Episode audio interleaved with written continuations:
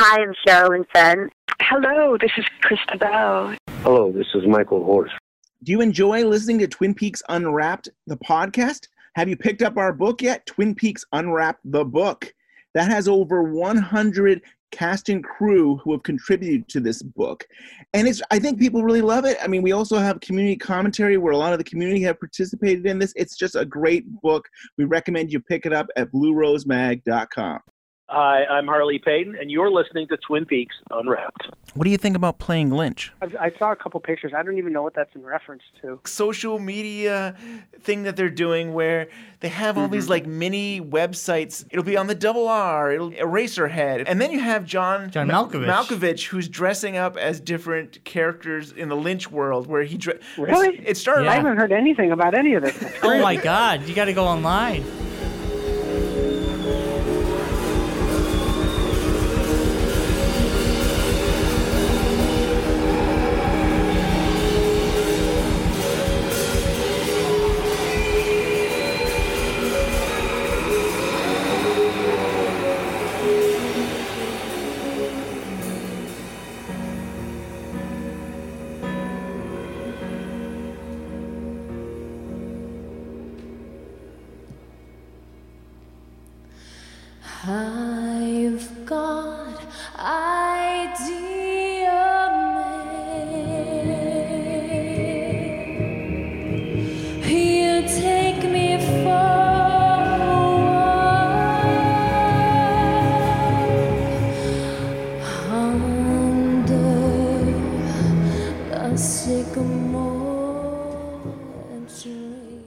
Welcome to Twin Peaks Unwrapped. I'm your host, Ben Durant, and beside me is Bryon Kozaczka, and uh, today's show is jam packed with Jam-packed. awesomeness. On the show, we've got Sandro Miller. Harley Peyton Harley Peyton. Talking about some really cool things. And for our guest of the week, we have Sandro Miller. He is a photographer for over 40 years and a director, and he has directed and produced the film Psychogenic Fugue, which you can get at playinglynch.com.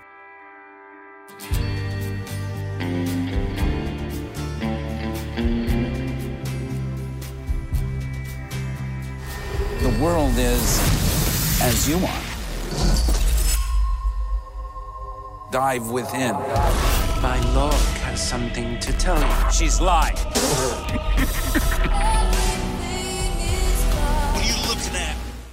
I wake up and I go to playinglynch.com, and you have your film here. Psychogenic Fugue. Huge, yeah. And wow, I, I, I'm so excited. It's it's so good. It's like a love letter to uh, Lynch fans. Well, cool. You know, I, I I love to hear the excitement, Ben, and I know he has, you know, such an incredible, incredible, huge fan base, and they're all been just kind of on pins and needles to find out what's happening. As, as you know, David gave a little bit of a tweet last week, just kind of just whetting the appetite, you know, of his fans, and then it's going to go crazy viral this week with uh, just little bits and pieces of our film each day being released, just to, uh, you know, just to get people really excited about what's going on here. Can you tell me how did you get involved with this project? I, I got involved with with the Lynch Foundation. Don't know if you know my work with John Malkovich, homage to the Masters. Yeah. Are, are you familiar with that?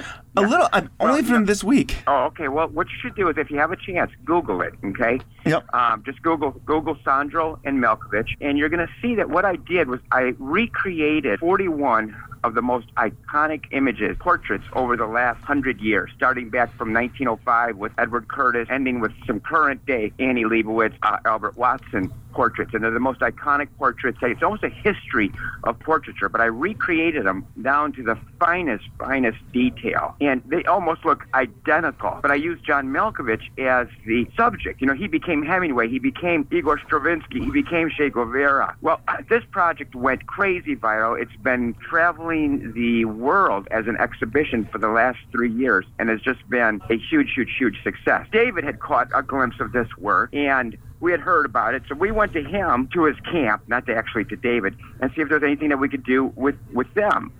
And we went and saw er- Eric Martin of the foundation, and Eric said, "You know what? I know that David absolutely loves this work. Let's see what we can do." And at that time, they were just in talk with collaborations with Squarespace. And, and Squarespace is just, you know, an, an awesome company that support artists and, and ideas. And that's the way they, they, they're advertising today. You know, they're not hitting you straight over the head with, hey, you know, Squarespace makes great, great websites. What they're doing, they're doing these interest art projects. They're funding these interesting art projects, and their name is attached to it. So hmm. they, they were so generous in, you know, accepting the idea of, of us, you know, working together. And then we came up with this idea of, of you know, of, of course, it all had to do with, it had to do with recreations because hmm. that's what kind of my specialty is. And we, so we recreated eight uh, David Lynch characters for this film, Psychogenic Fugue.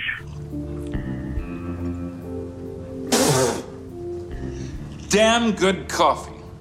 And hot. John Malkovich did an amazing job. You've been collaborating with him for almost nearly uh, 20 years. It's an amazing uh, work that you guys have done together. Well, you know, John is, he's first and foremost, he's a dear, dear, dear friend of mine. And uh, he, he, if, of course, he, he has been my muse, and he, and he accepts that. He knows. He knows that he has been my muse for the last 20 years, and we have created some just unbelievable things together.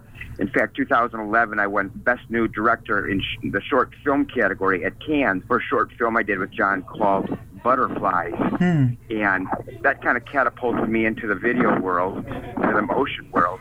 But yeah, John has just been just an, an unbelievable, wonderful, beautiful person. He's a genius to collaborate with. You know, as, as a director, photographer, I, I can't ask for anybody that's more special than John, who just shows up to any production that we do and just gives and gives and gives and is so kind to work with and so generous with his time and so giving.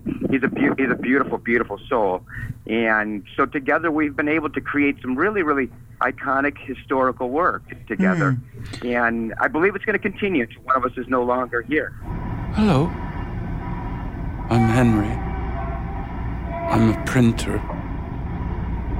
I'm very pleased to meet you. You've said before that um, he's never said no to you. You've give you've, you've thrown out things to him and he just goes with it. You know, John. John has played. You know, he's played little girls. He's uh, he's got naked.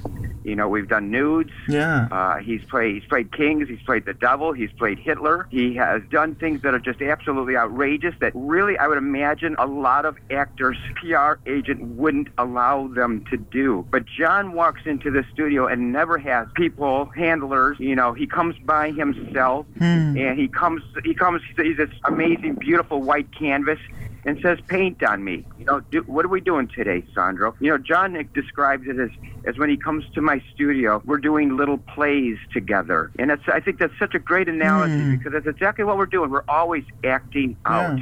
We're acting out something, you know. And my studio or my my my set becomes his stage.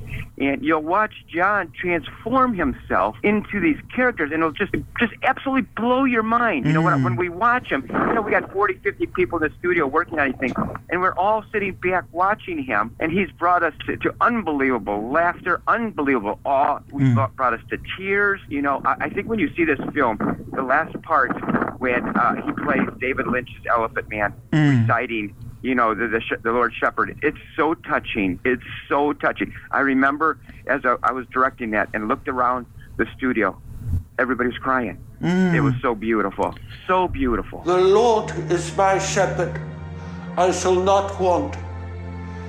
He maketh me to lie down in green pastures. He leadeth me beside the still waters. I watched that and I almost felt like I was watching the film. I mean, like even like I couldn't believe. I mean, every one of these I couldn't believe the makeup, but on the makeup on the Elephant Man, wow. I mean, if if, you if I I thought uh, it was almost the film. It was that good. I mean, Yeah. Well, thank you. As you see, even in post production, you know, we we viewed the film. I, I you know I go back research, find out you know almost what cameras David was using, what kind of film he was shooting. So we try to recreate even that same feel to it and Hmm. put that same grain structure inside of that film. Wow. Our set builder, you know, David Kraus was absolutely off the charts amazing for detail. I mean, we recreated that, that bedroom for Elephant Man, you know, down to the finest, finest detail. Prosthetics, I, what can I say? Mm. The guy was just, just amazing. And this is all Chicago crew. Wow. I, I need to put that out. This is all Chicago crew. This, I mean, we didn't bring anybody in from L.A., nobody in from New York. So Hmm. proud of them. They did a wonderful I- job. Amazing. Yeah, thank you, thank you, Ben. We've met before, haven't we? At your house. Don't you remember? I've already been very impressed with your motion work like hell. That is just like in awe. The um the visual and the, the motion and the feeling and the lighting is just amazing. And then to see your work that you've done for this film, I, I wanted to weep. It was just so incredible what you, you what you and John Malkovich have accomplished. Well, thank you, Ben. I, I truly, truly appreciate that. You know, Hell is starting to to get out there, and you know, we're going to get it into the film fest. You know, it has a very deep message. You know, Mm. problems all over the world, and especially in the United States, about uh, you know these young black boys getting killed. Mm. You know, so many times for so, no reason at all. It's true. And uh, if you look at that very last scene in in Hell, that's where Laquan McDonald's from here in Chicago, who was walking away from police, walking away from them, and they Mm. put 16 bullets into him. Mm. You know, and the whole thing is about Plato's message, which was written in 390 BC. Still is so relevant, so relevant today. I mean, it's almost as if it was written yesterday for us. Yeah. Uh, it- and that's the message there. Is it's just things haven't changed, and when are things going to change? Mm. You know, when is when is this needless killing, this needless hatred, this needless racism? When is it all going to stop? When are people going to get out of the shadows, Yeah. and come into the light, and really see that we are all really truly the same, and we should all be loving each other? Definitely. Oh, it's so true. And now, we said I, here is an allegory to visualize the scope in which our nature may be illuminated or be clouded. Envision the state of men inhabiting a kind of cavernous subterranean chamber whose entrance is exposed to the light and is preceded by a long passageway down into a cave. So you mentioned these eight characters, that the Lynch characters. I think it was David Lynch, Henry from Eraserhead, Mystery Man from Lost Highway, Elephant Man, Frank Booth, Blue Velvet, Log Lady, Dale Cooper from Twin Peaks. You know, when we, we got the, the go ahead, you know, to do this here, the, the Lynch people did a social media research to find out who his most beloved characters were, Mhm. and they were they were the seven characters. And we know that I, I needed I needed to be able to recreate David Lynch because David Lynch was the glue, Hmm. you know, in in the story. He was the one who was going to have these special messages for us that would deliver them that would lead us into the next character. So I know I needed seven characters plus David Lynch. You know, we would have really liked to have done ten, but you know, budget Hmm. becomes an, an issue, time becomes an issue, and so we settled on seven of David's greatest, greatest characters. And as soon as I got to go ahead and, I, and we knew the list, you know, then I have to go into an intensive, intensive research. I have to rewatch all the films, stop the films, look at details. Mm. Really, you know, I sit down with my team, my hair and makeup people, my prosthetic people, my set people, and we just take a look at these sets and we, we totally dissect them. You know, we're, we're looking at every single little detail because we're trying as best we can to honor David Lynch. You know, this is all about honoring David Mm. Lynch and his genius. And we want to pay, and, and I want to pay total respect to him. You know, and to pay respect to him and to pay great, great homage, you must recreate it to David's liking. You know, I had to recreate something that was in David's mind. Hmm. And it's a challenge, you know. I, it's it's a huge challenge. You take on somebody so great like David, and you're asked to, to take on this task of recreating David Lynch. That's a big, big, big undertaking Yeah. because you want to pay complete, complete respect. You don't want to cheapen him. You want to honor him. So it's it's a tremendous amount of work. It's a tremendous amount of pressure and stress to deliver, you know, on, on this project. And uh, you know, we got the call from David, and David just said he was just absolutely out of his mind. He loved it. He let me go with my director's cut no changes made, Wow. which I honor him for that. You recall David got burned in Dune. Right. When he let that film go, he let the big studios get involved, changed his film, changed his vision, and it did, and, and it was no longer his film. And David respected my eye, my vision, my view so much that he let me run with the director's cut with absolutely no changes to it. And I have to just say, I, I honor him so much. That's for wonderful. That is something. Yeah. Ideas are like fish. If you want to catch a little fish, you can stay in the shallow water. How does something like this take? I mean, like, how long have you guys been working on this project? Well, you know, we approached my, my, my partner, Eric Alexandrakis, who, who does the music for me. He's just an, an, an amazing musician, an amazing creative mind. We approached Lynch well over a year, a year and a half ago. And what we did is we tried to find the absolute perfect time for this, for us to create the film and use it to benefit David Lynch's foundation. Whether it was mm-hmm. going to be David's 70th birthday or the launch of a, a, a new album that he had put out. And finally, we came to it that this Festival of Disruption was going to be absolutely the, the premier time to launch this film. So once we knew when we were going to, to launch it, you know, we, we were able to get busy on the film. We were able to get funding from Squarespace, who was again just amazing supporters of this of this film, of this production, of this collaboration, and so you know it takes time. It's like any film, even even if it's a short, Ben. Even if it's a 15 minute short, hmm. and you're working with a pretty decent budget, it still takes time to organize. It's not something that all of a sudden you get to go ahead and one week later you're in production. I mean, just again, all the research, the set building, uh, putting together the right team, the prosthetics. I mean, all of that stuff took tremendous amounts of time Yeah. to, to really, really, really nail it down. And again, it was just out of respect for David of, of really wanting to absolutely pay complete homage and honor to the guy and do it right. Yeah, wow, it's something else. You had mentioned the Festival of Disruption. Uh, John Malkovich's website says he's going to be there. Can you can you give me any detail about that? Will you be there, or uh, like? That's oh yeah, well, I'll, I'll be there. That's October seventh, eighth, and 9th in L.A. David's big, big, big uh, foundation, and, and and people can go to David's David's website. They could actually download this film. yeah, uh, playinglynch.com. for- right for for, for a, a small donation towards uh, his Transcendental Meditation Foundation. Uh, so we're going to be out there. We're going to be on a panel speaking with David, and we're going to to a huge crowd after we launch the film. But John and I will be at uh, at Ron Robinson in Santa Monica on October seventh at 1 p.m. For a book signing. So Ah. if any of your fans would like to come out and meet John, take a look. We, we have my my new book. It's called The Malkovich Sessions, which is about 166 images Hmm. that we created. You know, published by Glitterati, and we'll be doing a book signing. John will be there. We'll also have uh, Eric Alexandrakis will be there with our album that we created with John. So you know, John recites uh, Allegory of a Cave, and we have all these amazing musicians Wow. on, on this album that uh, John is, is doing spoken word. And so that's just uh, another piece of art that we've all created together. It's something else. Yeah, you you guys have done an amazing job in your collaborations over the years, and uh, I, I, I was looking at that book. I don't own it yet, but I'm, I'm very intrigued to get it. I'm amazed by your work and, and John's work. Well, thank you so much, Ben. It's been just uh, it's been a great, great, great 20 year ride with John, and hopefully it'll be between the two of us another 20 to go. Everything is fine But you're you're such an artist. I mean, I'm, I'm amazed by your photography, but you're also an amazing um, director and, and how you put this all together. This film. I mean, the, the lighting and the you know the framing of it and just the style and, and the transitions. It's just it's just really is amazing. I was so giddy. I woke up, I downloaded it, and I was like so excited. And I I can't I can't I can't uh, say enough that people everybody should be downloading this at at, at playinglynch.com. Thank you, thank you, thank you, Ben. You know, I, I've, I've been a, you know, a uh, uh, an award-winning uh, photographer for nearly 40 years. You know, and uh, I think that that the eye that a great still photographer brings to directing motion.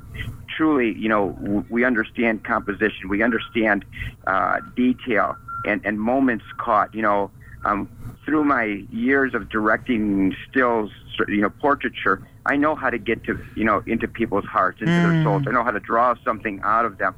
So it's really been a huge benefit to have been a, you know, a, a great portrait photographer for so many years. And being able to transfer those skills now over into motion has truly, truly helped me in, in, in my motion world. Hello again. My log has something to tell you. Can you hear it? I will translate. I have I have an exhibition um, right now. It's I'm leaving for Siberia uh, in two weeks. Uh, there's an opening of the Malkovich, Malkovich, Malkovich, and then there's another opening of uh, Homage to the Masters with Malkovich, Malkovich, Malkovich in Spain, Malagda, in, in October. So I have two openings in October. Then the show will move to uh, China and then Croatia at the beginning of 2017.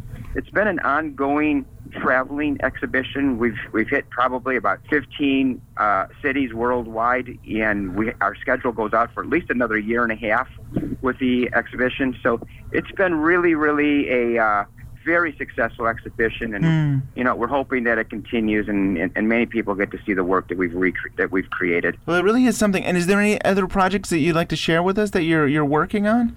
Well, I'm you know I'm always working on so many different projects, Ben. You know, my latest projects I've been going back and forth to uh, Papua New Guinea. I've been working with the indigenous tribes there.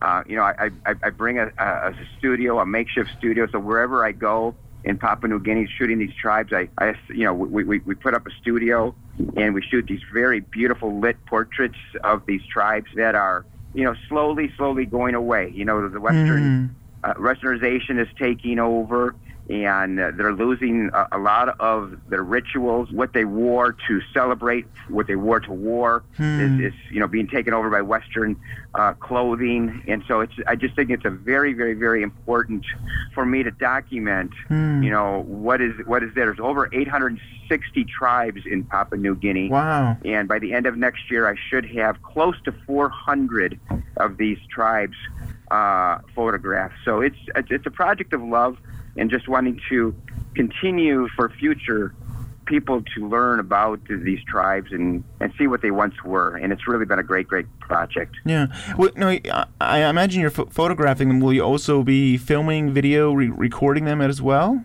or? Well, we have done some video. We, um, our last trip, we did we did a, you know, we did. I, I actually did a. Uh, it was an educational film on how to do a project like this here. Hmm. With uh, R- RGU and, and you know actually people they could download the tutorial. I think it's like a 20-hour tutorial Yeah. uh, on how to do a project, what it takes to do a project like this here. And I had a whole film crew with me uh, documenting my uh, my shooting in Papua New Guinea. And I think there, there's probably an intro on on YouTube, and I can uh, I can put that in our show notes about that. Absolutely, it's RGU, and if you can't find it, Ben, you let me know, and, and we'll make sure we send you something. Okay. Well, yeah, it's a great tutorial, and people have been responding to it. You know, hundreds of people. You know, you know, the, photography is, is like, you know, it, it's such a huge. You know, uh, people all over the world now have taken up photography because of the digital world, and so Hmm. many people want to know how. How do I do this? How do I do this? And these tutorials that are being put out there today are so wonderful for uh, you know our young photographers to learn from. You know, not everybody can can afford a twenty, thirty, forty, fifty thousand dollar education Hmm. at a- at a photography school, and these tutorials are so well done, and they can learn so much from them. So I just think it's really great for people to have this opportunity to to really really learn from these tutorials. And that, and, it, and it's coming from you who's had 40 years experience in this in, in industry doing this stuff. I mean, that's a, that's wonderful that you are offering this. Well, you know, Ben, for me, you know, you get a point in in your life in your career, and I, you know, it becomes the most important thing is to give back Mm. and to really share your knowledge. You know, I have always had this open door policy in my studio where I've let young photographers come, you know, watch sessions with me, sit down, show their portfolios. But it's been something that I've, I've always felt very, very strong about is giving back my knowledge to them. And, you know, it, it's, it all comes back. You know, a lot of these kids end up working for me or they go out into the world and who knows, maybe it's a different avenue than, than photography. They go into the advertising uh, business and then, you know, they remember, you know, coming to my studio and working with me and seeing what I was Mm. doing. And, and it's just, it's a, it's a circle of love that Mm. just happens, you know, and every- everybody, you know, everybody, it's a win-win situation for everybody when you do things like that. Yeah.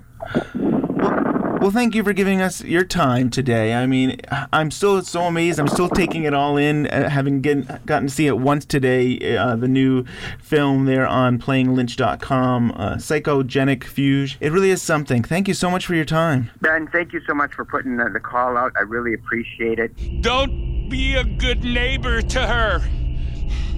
I'll send you a love letter. And now, time for a bonus guest of the week.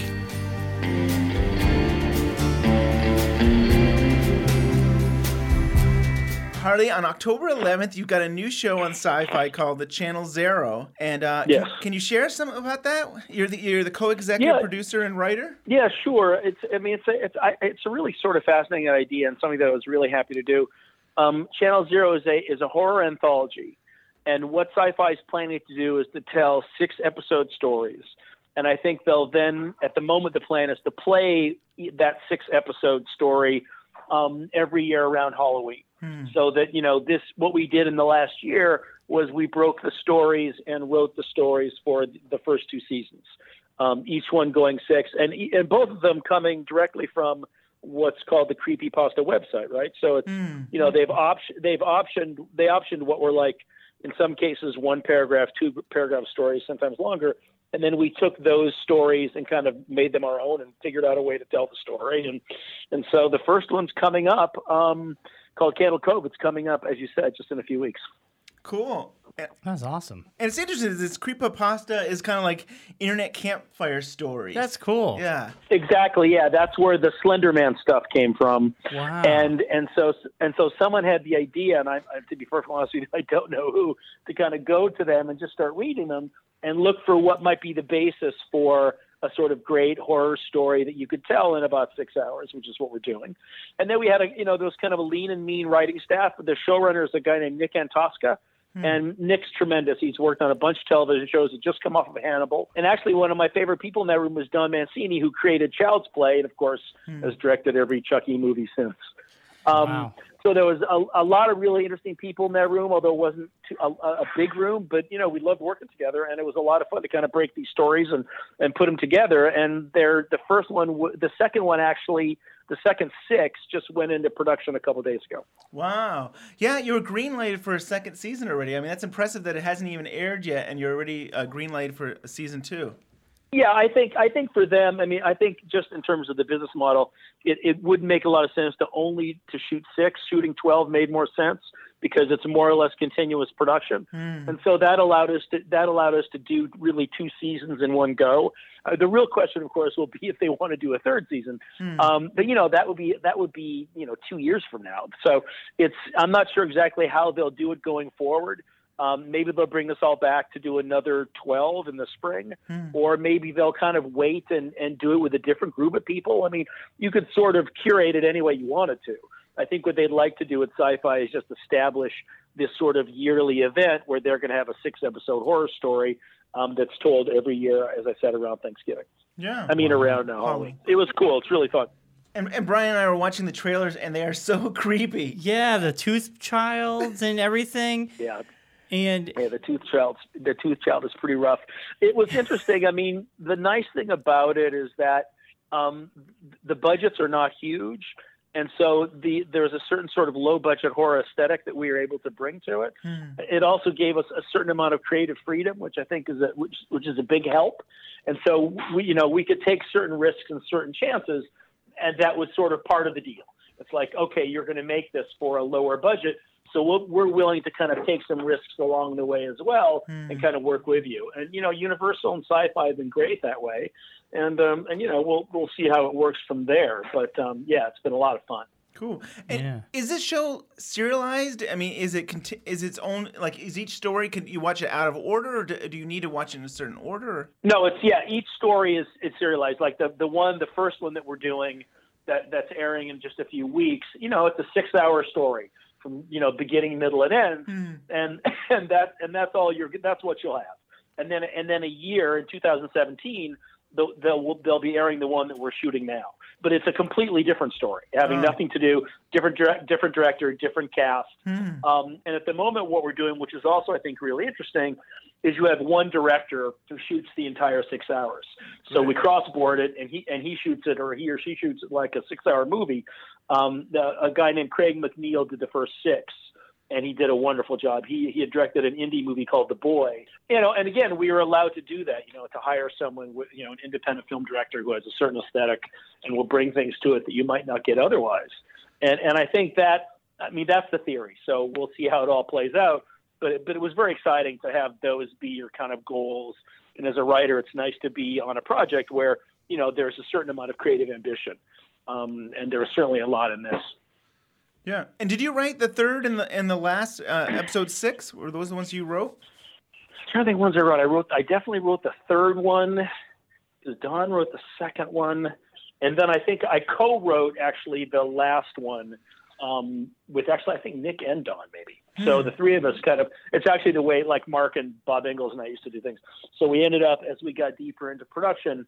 You know, discovered that co-writing would make things move more quickly for us. So, because when you you're cross-boarding, all six episodes have to be done mm. you know, before production starts. So we had to kind of beat the clock on in, in that way. Although I think we had sufficient time to get it all where we wanted to. But yeah, Nick Antosca, who's you know been working like crazy, hmm. spent most of the year in, in Winnipeg. I think you know has been kind of shepherding it to its conclusion, and I've been working with him, and it's just been a pleasure from start to finish. I really liked it.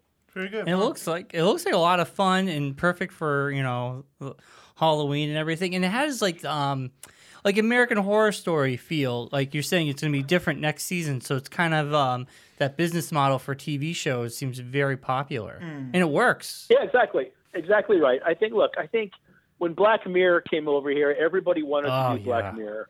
Yeah. But obviously, only only one company was going to get Black Mirror, Hmm. and so I think you see other people going, okay, well that's fine, but we want to get into this into the anthology business because it, it it's something that could be a, a good part of our schedule and that the audience might want to see. Yeah. And I think that's what Syfy that's what Syfy was thinking in this case that they would call create something called Channel Zero. And every year, the tale that you would see on Channel Zero would be a different one. And as I said before, different cast, different director, and who knows? If, you know, if we get to a third season, possibly different writers as well. I mean, un- unless they kind of dive forward rather quickly, they're not going to be able to hold anybody. So that could change also. Yeah.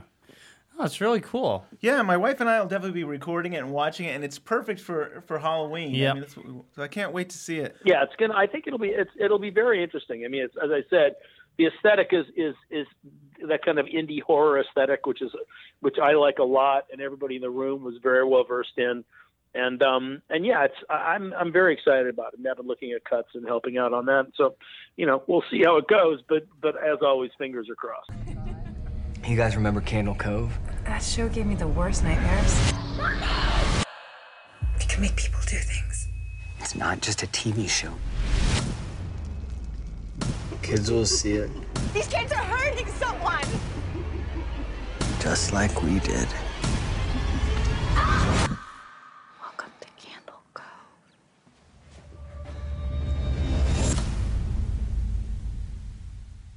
So recently, maybe a few weeks ago, we talked with Richard Saul Wurman, who uh, his company uh, helped out with the Twin Peaks Access Guide.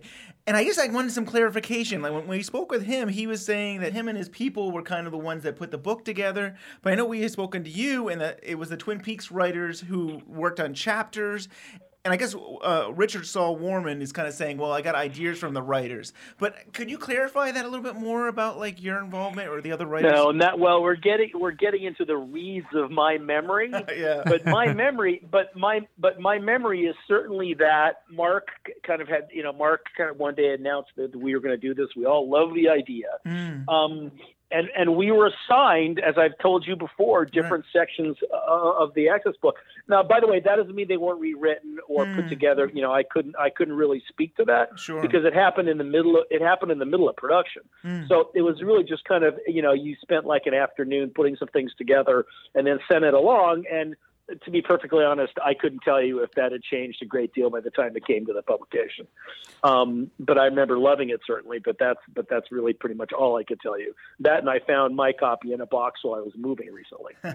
Um, well, it feels so that that was a thrill. It definitely feels like there were some writers that were involved with it. I mean, I, I think a lot of the fans enjoy this part where the the Bookhouse Boys are doing like a passion play, and there's different things where I think are some great elements that feel like that you and the others had a part in. Yeah, so that's I, I don't think there's any question that that's the case, and I think obviously Mark and Bob and I mean people were contributing to it. You know, I'm sure that that then it was passed along, and as I said, things may have been rewritten or put into shape, but it was certainly a collaboration. Hmm. Yeah. Makes sense. Yeah. So when we last spoke, uh, uh, Brian had not finished Twin Peaks. So you Yeah. were, I think you were at episode 20. So you still Yeah, had it's a long time ago. n- nine episodes. Yeah, I'm all caught up. I saw the movie. um, we, we we we read the books. Yes. Um, Yep. And so now we got you back on the phone, and it's very exciting because I think uh, one question Ben and myself wanted to ask you. Jesus, about the last episode. I mean, you, you and Mark and Bob had a big influence on writing that, and then you, David Lynch comes and he kind of changes a lot of it. If you could have that final episode again, and obviously David Lynch did his his thing, And we've all but- said we all love that episode. yeah, but- yeah, What would be the thing that you wish got made it to the air? I guess what was uh, your I mean, favorite yeah, moment I- I- writing? Well, yeah. I mean, look, things were very, very chaotic then. Um, it was we were kind of rushing to the end. It was not my favorite part of the production process, just as a writer, because it was so chaotic. You know, it's. I think that at the beginning, in particular, you're discovering things. You you're starting to put something forward that you're obviously very proud of, and it's sort of a, this fascinating process. At that point, we were all a little exhausted. Um, but I think the three of us wrote this script, and as I think I've said before, possibly even to you, is that when I heard that you know it's like you know word sort of comes down that well it's not that David threw out the script, but David was certainly taking it in his own direction in a lot of different places, um, even though certain parts even though certain parts of the structure remained. And and my initial reaction was oh fuck that he can't do that and you know whatever. I was sort of full of umbrage. But the fact of the matter is, is that when I saw it, uh, quite frankly, and that's the thing about David, um, I can't imagine it being done any other way. So I don't think there isn't really a sort of version of the finale that I wish I would see because I think I've seen the one I wanted to see. I think that he did something quite, quite amazing. And that's you know that's sort of what could be frustrating sometimes about working with David is that you know he's going to go his own way and there's certain things that'll happen that'll take you by complete surprise, but most of the time what results is every bit worth it. So I I think for me that that final episode is really exactly where it should be. Hmm. And you know, there's Bob there's Bob in the mirror. So Yeah. I think that to me to me that was just it was perfect. I, I have no complaints now. Even the ones I think I had at the time sort of melted away when I watched the the finale when it, when I saw the first cut of it. And you mentioned Bob in the Mirror, and uh, you you mentioned this to uh, Brad Dukes uh, in, in uh, Reflections.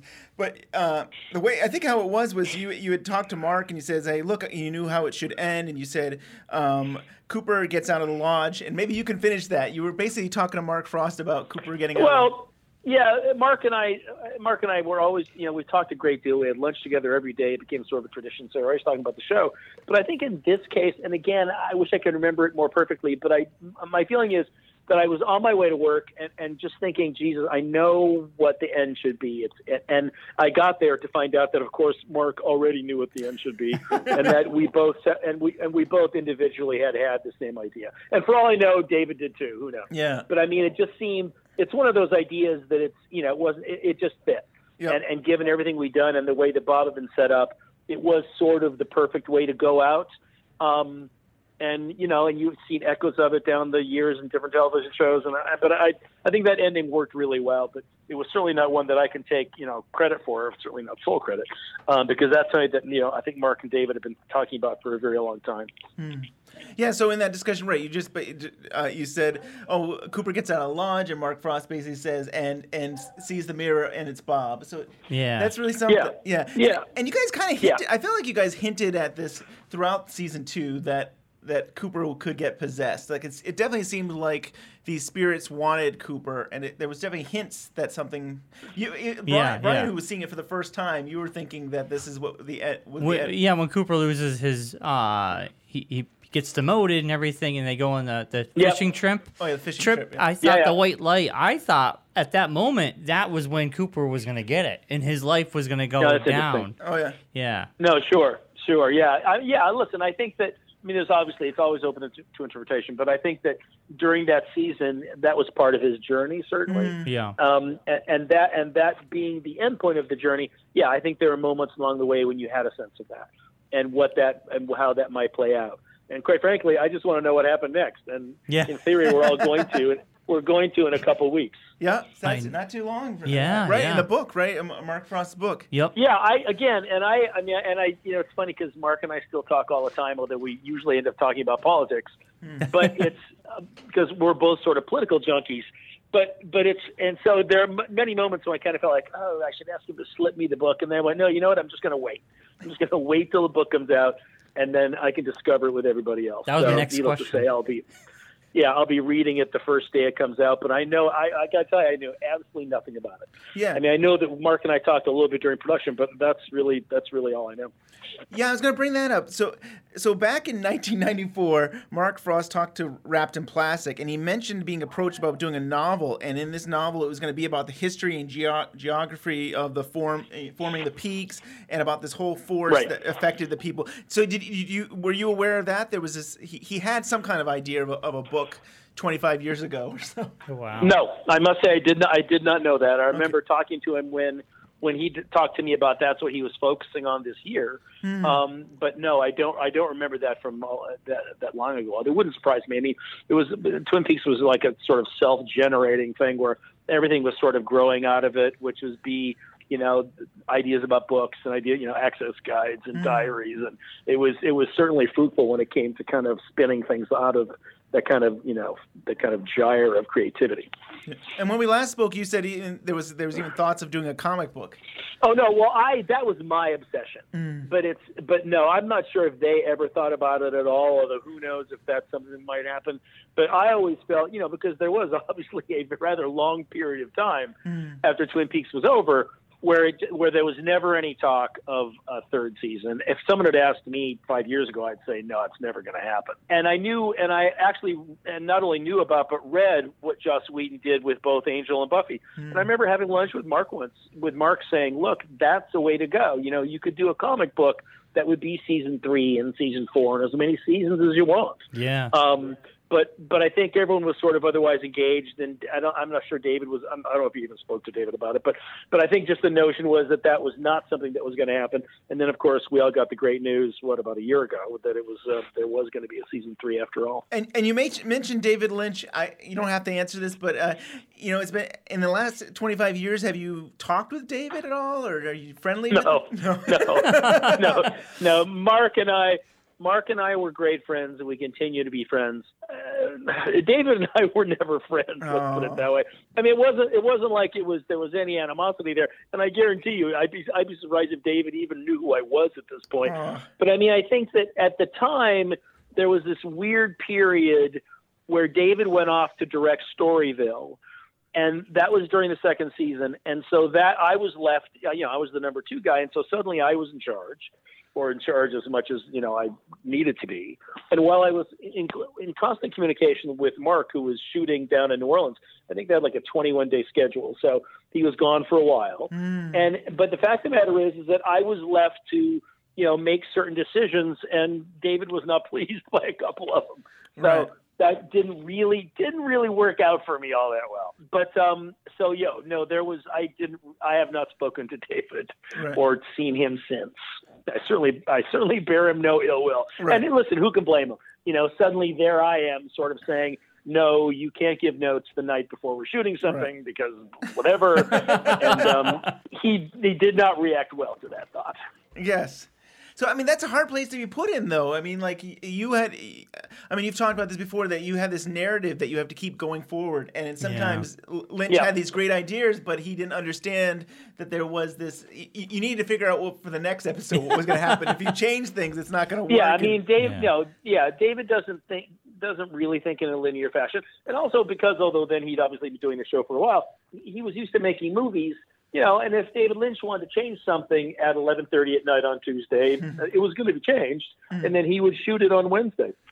But in this case, you're dealing with a TV schedule. You're dealing with TV, you know, different directors who are working, and so it just got a, it got a little complicated. Listen, it wasn't it wasn't like it was a nightmare or something. But the one thing that I remember very clearly is getting that call at like 11:30 at night from a panic director and saying, "No, no, no, no, just shoot your day tomorrow. Forget Mm. it. I'll handle this." And then I ended up getting handled pretty well. Right. Um, so, but you know, that's part. Listen, as if that happens on every television show, one way or another. So there's nothing really that unusual about it. But but the answer, I mean, again, the shorter answer is no. I I haven't seen David since. And the fact of the matter is, I don't think David and Mark even spoke for um, several years, and not for any Mm. particular reason. Just you Yeah. know, life takes you life takes you in different directions. I want to mention the last episode again. I mean, there was so many ideas that you had that you, you were working towards for the to, up to the last episode, and I thought one of them was that whole Windom Earle, Caroline, and Cooper storyline that you guys really were. You were kind of going to this big climax between Cooper and Windom Earle, and in some ways that was really thrown out through Lynch. But I think it's an interesting backstory that in the script you have all these flashbacks where Windom Earle is sitting there with the police and he's confessing that he did kill Caroline, Right. and, and it's unfortunate. I mean, it's unfortunate that that that you worked towards that and that didn't happen. I mean, do you have any thoughts about that? Yeah, I mean, I think yes. I mean, I think yeah. I look. I think that we wanted. I, as I remember in season one, the last episode. One of the things I loved about it, and I think Mark actually Mark directed it, and I think wrote it as well, is that it had all these great cliffhangers and uh, and also great resolution as well. And and for me, that's what you want for a season finale. You want cliffhangers that'll take you into the next year, and you want resolution of things, resolution of things that you've been following. And and I think our intention when we were first putting together the second season finale was, you know, we wanted to achieve that again. In particular, to convince ABC to come back for a third season. Hmm. Um, but but but bear in mind, David wasn't there for the first season for that finale. That was something that hmm. Mark directed.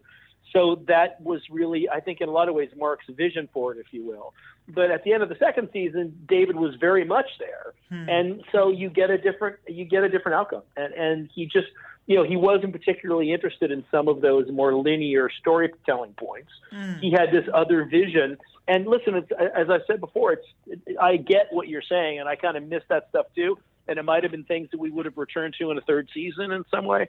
But it's you know at the end of the day, it's you know David's vision kind of carried carried the day in that final episode. Yeah. And and I and even though I would have liked to see some of that stuff, I I understand. You know, it's just something you accept. I mean, you're either on board or you're not. And um and I was on board. And I was curious, like, what are you most proud of working on Twin Peaks as both the writer and the producer of the show?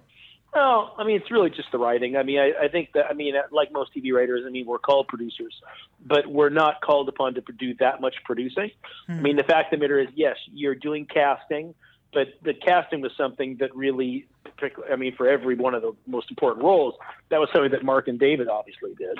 I, while I was on set a little bit because we were shooting right there where our offices were, there wasn't that much for me to do there either as a producer. Mm-hmm. So while there was some, we did some casting along the way. It's like casting Heather Graham. You know, I was involved in some of those decisions, and that was obviously fun. But but for me, it's really just the writing. Mm-hmm. I mean, it was getting it was getting that call from Mark, and this was another 11:30 at night call, but a much better one.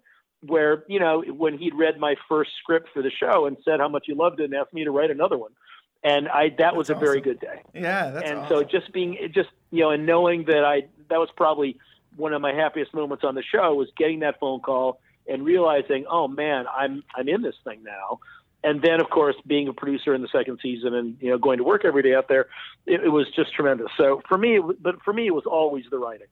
I mean it was a show that was so much fun to write and the actors were so great. And and look i've done a lot of work since and hmm. there are times when the things that you write just never make it to the screen intact. Hmm. And, and sometimes that's because of the way it's directed. Sometimes and probably most frequently it's because of budget limitations sometimes it's it's because that you didn't write it for the actor appropriately hmm. and and I've and I've and I've sometimes faltered doing that. But for whatever reason on Twin Peaks, getting the voices right for the particular actors, it would just was effortless. And usually I see my stuff on screen and I wince every once in a while, but I rarely wince when I'm watching Twin Peaks. Hmm. And you've written so much good dialogue. I mean, I can go for so many different quotes. One of them was in episode 20. I love that exchange between Renault and Cooper. And he says, maybe you brought the nightmare with you. And that whole thing where if, if you Mhm. died, maybe it will die with you. But that was a cool, a great scene Right. that you wrote. And I, I just love that. And Um, yeah, I mean, the, the, I mean, listen, I love writing dialogue, and that was, and I think that's what Mark sparked to immediately because I, I, I, I got the Cooper voice pretty quickly, and so there's always you know you'll have fun writing that, and of course Albert, for God's sakes, was Mm. my favorite. Oh, of course. So, and I think that you know you, you find your your place in there. And one of my favorite episodes, directed uh, by Diane Keaton. well um, I guess my question is, how did you guys? Who asked Diane Keaton to direct an episode, and how was that? You know, how did everybody Well, I like mean, having I- her on set? I mean, I'm going to assume that it, it as a lot of these things, particularly when you're looking for directors. I mean, it's it's going to start with agents saying, "Hey, you know, Diane Keaton direct would like to direct." I mean, it's, usually someone's going to be talking, it'll usually that would have gone through Mark and then through David. Um, but with all the directors we had, and we had so many good ones. I mean, who were really, really wonderful. And and you know, Diane Keaton obviously is Diane Keaton, so that was sort of a big deal in and of itself Yeah. for obvious reasons. And we were all, and you know, there was an unusual number of people on the sets those days. And but you saw immediately that, I mean, there were certain directors who came in and did an extraordinary job executing the way the scripts had been written, and they would bring certain things to them. But really, Diane, almost more than any other, or not more than any other, but what was significant, I think, about her work was just how much visual interest she brought to it. Yes, I mean, weren't there? They were yes. like all those guys sitting at the bar in their identical uniforms. I mean, she did all this really interesting visual stuff that mm. that clearly she saw this as an opportunity to do something like that. And of course, she was a pleasure to work with, and everyone loves her. You know, loved her, and Yeah. you know, so yeah, that worked out very well. But I'm assuming it was just, you know, that's one of those agency things where because look at everybody wanted to get people on that show the second season. Hmm. Yeah. Everybody wanted to direct. Everyone wanted to direct episodes. We had a lot of episodes that needed directing. So Yeah. you know, and she was a real a real happy addition to the show. Yeah, her her work to me when I first saw that episode, I noticed right away the difference, the way it looked. It felt like yeah. I was just like, this is like David Lynch a little bit because I, I looked into her history Yeah. and I didn't know she was an artist. So it very Yeah, felt exactly. framed like a painting Yeah. and visually stunning, and I liked it a lot. I love how the chessboard would be in the foreground, or the, the different way she set it up. It, it was. I know some people don't like that episode, but I enjoyed the aesthetics and the. Yeah, a lot of you know there is. Well, yeah, some people online or whatever seem to say like it was Right. like she was forcing it to be like David Lynch, but I I look at it as she Oh, was that's almost funny. complimenting David Lynch. Like And- she's No, exactly right. Yeah. Yeah, yeah, I agree. I agree. No, I think that she, I thought she did a wonderful job. I mean, Yeah. I, I really loved that episode. And for all the reasons that you're saying, I mean, I think that she took the opportunity to kind of bring a real aesthetic to it. And I think, and, and focus more on that than some of our directors. And listen, I, and I think she did a great job as a result. It was really a lot of fun. yeah yeah And obviously the actors were thrilled to work with her and all that stuff. So, you know, that was a very good experience for everybody. I was going to ask you, as a writer, how, how do you deal with situations? We actually last time we spoke to you, we talked about how you guys had plans with Audrey and Cooper, and that didn't work out. How do you deal with other situations where I think you're writing something and something like Joan Chen Chen uh, decides she wanted out of her contract, and then you have to write something to make get rid of the character? Yeah, she ends up in a doorknob or Right. a, a, a dresser knob. Yeah. Um, well, look, I mean, that's, I mean, again, it's, it's funny because it's a lot of that stuff. You know, that's one thing about Twin Peaks is that it was such an odd sort of show for a whole bunch of reasons. And and listen, it was the first thing I'd done, so I'm not really sure how you know television was made back then. But there was mm-hmm. no room per se, so it didn't work that way. That's not how stories were told. And even in a weird contractual way, I'm not sure why, but you know, people, actors had the ability, and really for David, I think it was like if Joan doesn't want to do it, then Joan doesn't have to do it.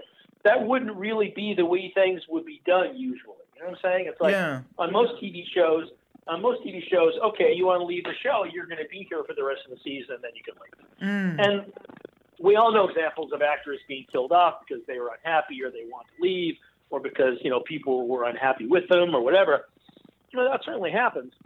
But I think in this case there was a sort of it was just there was a freer attitude, I think, amongst everyone that allowed for that.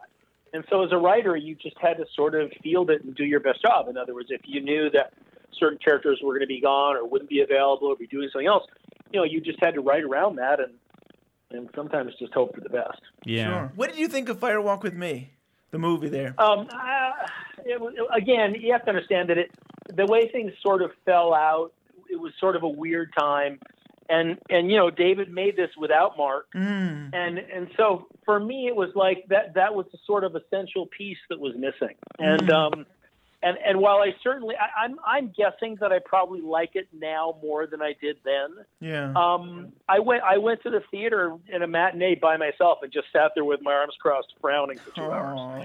So because I, I really just felt like not personally betrayed, but I just felt like there was all this interesting stuff, but without Mark there, it, that's all it was for me. It was a lot of interesting stuff, and some of it fascinating, and some of it more interesting than other stuff. I mean, you know, it's David after all, Yeah. but it's it's not Mulholland Drive, I'll tell you that. Mhm. And I just I just feel like it it was as a movie it it it it, it was I, I love look, I'm not going to psychoanalyze. It felt like it was his attempt to kind of make Twin Peaks his own. Yeah. And and I think the movie and I think the movie suggested that Twin Peaks was better when it was shared between uh, Mark and David.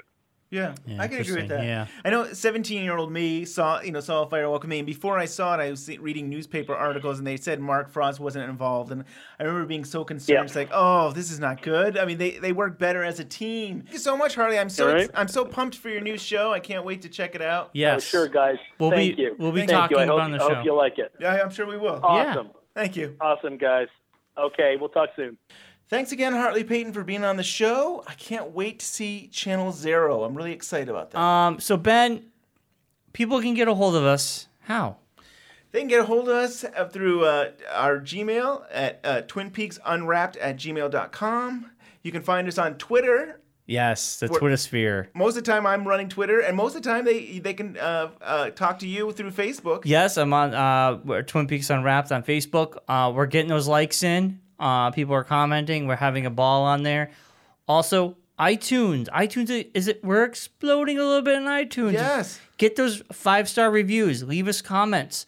It Five- means a lot. It means so much to us that if you if it, it takes five minutes of your time, it, it- write us something, give us those five stars, maybe give us a little feedback. We appreciate it. and it just allows us for me, more people to find us. Mm. You know, uh, a podcast that has more uh, reviews and stuff, it just allows for some reason we'll get more exposure. So, thank you everyone who shares us on Facebook and who likes us on Twitter and goes on iTunes and and everything.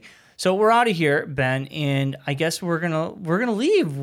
We leave today's show we're gonna we're gonna go out on today's show with a clip from David Lynch's The Art of Life. Yeah, here it is. cobwebs and stuff all around the ceiling level and dirty basement windows. But I'd set up these little tables, little like platforms out of wood and stuff. And I had all these experiments going. Like I wanted to see what fruit would do after a long period, different stages of fruit, how it would decay. And I had some dead birds, and I had my mouse in plastic, and I had, you know, a bunch of stuff I'd collected. So I wanted to share this with my father, so I took him down to the basement.